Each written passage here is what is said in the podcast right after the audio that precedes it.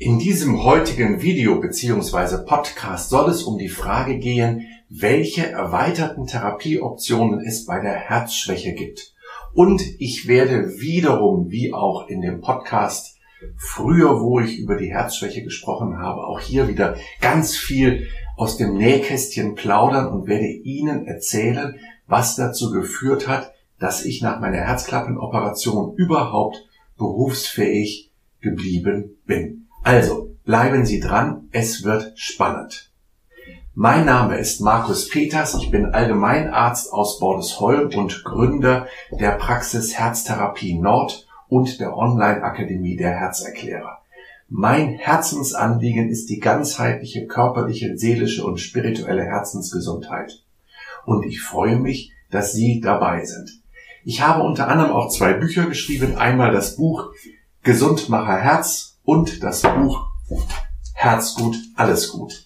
In beiden Büchern können Sie das, worüber ich hier erzähle, auch nochmal nachlesen. Ja, aber lassen Sie uns jetzt anfangen mit diesem wichtigen Thema, weil immerhin ist die Herzschwäche der häufigste Grund für Krankenhauseinweisungen bei uns in Deutschland. Und das wird mit Sicherheit in anderen Ländern auch nicht grundlegend anders aussehen. Also die Herzschwäche ist ein großes Problem und wir haben im Bereich der Schulmedizin inzwischen sehr gute therapeutische Optionen auf der medikamentösen Ebene. Optionen, die es zu meiner Studentenzeit von nunmehr knapp 30 Jahren, ja, 30 Jahren ist es jetzt her, noch gar nicht so gegeben hat. Aber wenn wir das eine kombinieren, also die Optionen aus der sogenannten Schulmedizin mit dem, was es aus der komplementären Medizin herausgibt, kann daraus eine wirklich gutes Therapiekonzept werden, was ich tagtäglich in meiner Patientin in der Begleitung von herzschwachen Menschen erleben darf. Und so darf ich Ihnen auch beispielsweise berichten von einem Patienten, der einmal im Monat auf der Intensivstation gelegen hat, weil die Lunge wieder voll Wasser gelaufen war und der musste dort zwei bis drei Tage liegen und wurde entwässert. Und das war natürlich ausgesprochen unerfreulich gewesen für den Patienten, zumal auch ein bis zwei Wochen nach dem Krankenhausaufenthalt die Beine schon wieder dick wurden und die Lunge wieder voll Wasser lief.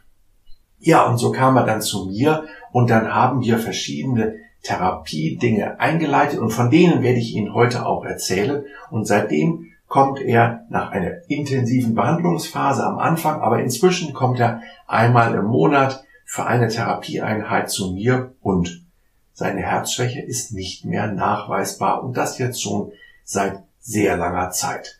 Ja, und das ist keineswegs ein Einzelfall. Also es ist möglich. Aber ich sage auch gleich dazu, ich behalte in der Regel sämtliche schulmedizinischen Medikamente im Therapieprogramm mit drin. Ich habe neulich erst wieder eine Patientin gesehen, die mir erzählt hat mit ihrer Herzschwäche, ja, und wie ich dann den Termin bei ihnen hatte, habe ich alle Medikamente abgesetzt. Um Gottes Willen, das ist ja das ist furchtbar, ja. Und dann saß sie vor mir und hatte auch schon wieder Luftnot gehabt, ja. Und ähm, naja, also wir kamen dann ins Gespräch. Ich habe sie untersucht und dann fragte sie mich ja, und was machen wir jetzt? Und dann sagte ich, wissen Sie, wenn ich mir so Ihren Medikamentenplan aus dem Krankenhaus anschaue und mir Ihren Befund anschaue von heute und Sie wären nicht im Krankenhaus, sondern Sie kämen erstmalig, also zu mir als ersten behandelnden Arzt Ihrer Herzschwäche. Ich würde Ihnen genau das aufschreiben, was Ihnen im Krankenhaus aufgeschrieben worden ist und nichts anderes. Wir machen zusätzlich weitere Dinge, aber das, was die sogenannte Schulmedizin Ihnen verordnet hat, das sollten Sie unbedingt ab sofort stringent wieder nehmen. Wir haben dann lediglich die Medikation so ein bisschen an die Lebensumstände des Patienten angepasst. Ich bin ja sehr ein Freund davon, immer gut zu gucken, zu welchen Tageszeiten ist welches Medikament sinnvoll. Das ist für mein Dafürhalten eigentlich nur für die Wassertabletten wirklich ja geradezu Pflicht dass man diese am Morgen gibt. Wenn man die natürlich am Abend gibt, dann muss man nachts auf Klo, das natürlich sehr, sehr lästig ist. Aber mit allen anderen Medikamenten lohnt es sich doch darüber nachzudenken, welches ist die beste Tageszeit auch für den einzelnen Menschen, damit es sich in seinen Rhythmus, ob er meinetwegen ein Frühaufsteher ist oder ein, ein Langschläfer ist, etc.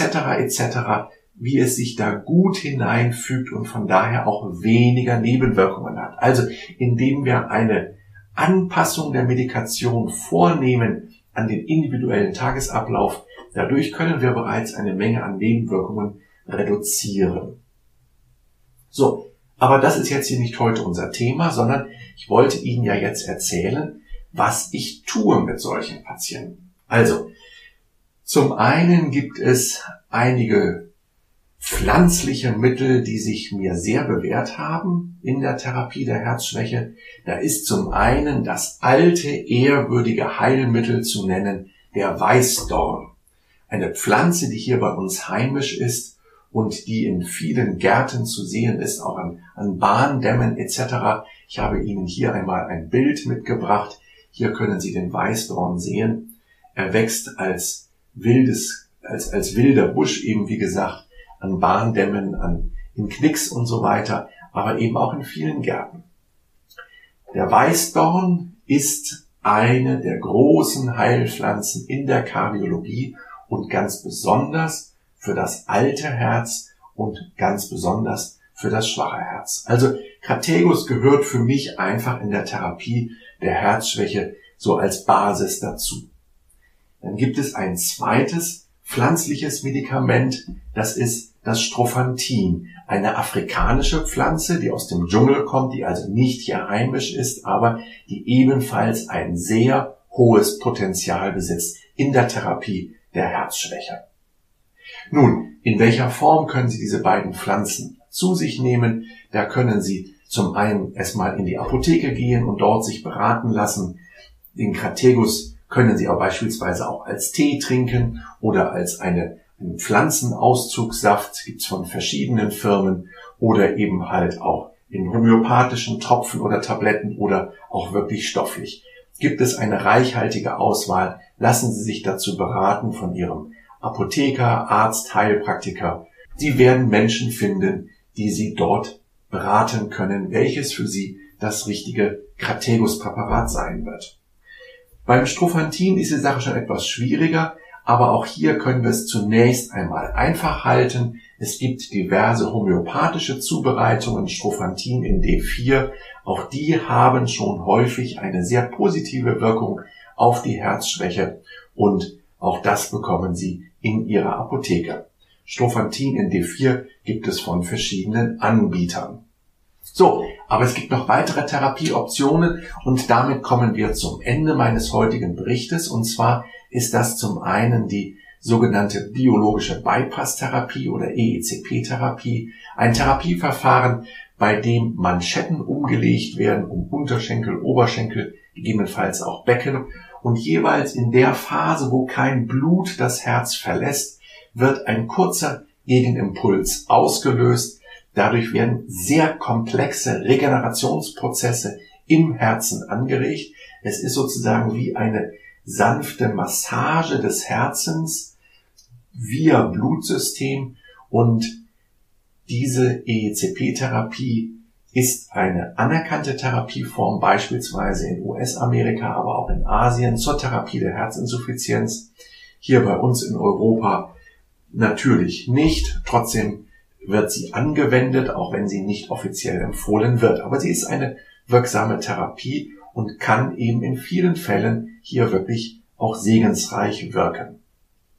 Und mit dieser EECP-Therapie, mit dieser sanften Massage des Herzens sozusagen via Gefäße können wir sehr häufig eben eine Herzschwäche verbessern. So zum Beispiel kommt dann auch der Patient, von dem ich eingangs erzählt habe, einmal im Monat zu seiner EECP-Therapie zu uns in die Praxis, also zur biologischen Bypass-Therapie, bekommt also diese sanfte Massage des Herzens via Gefäßsystem und seitdem hat er keine gravierenden Probleme mehr mit seiner Herzinsuffizienz, aber, ich betone es nochmal, die allopathische schulmedizinische Medikation läuft unverändert fort.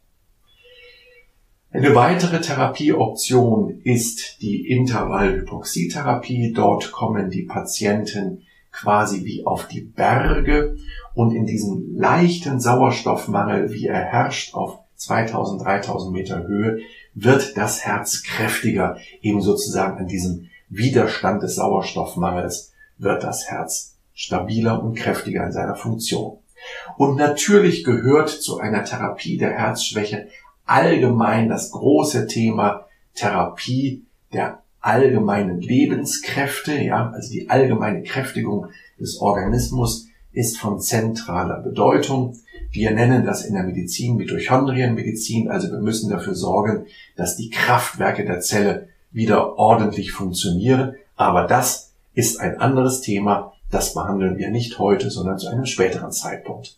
Ja, ich hoffe, dieses Video hat Ihnen gefallen und wieder einige neue Erkenntnisse gebracht.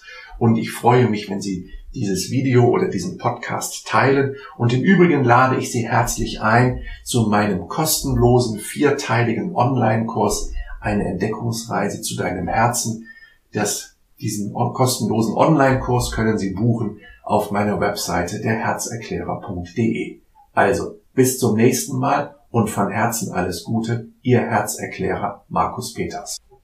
Nachtrag mit den soeben dargestellten Methoden habe ich selber im Jahre 2019 meine Berufsfähigkeit wiedererlangt nach meiner Herzklappenoperation mit der sehr ausgeprägten Herzschwäche.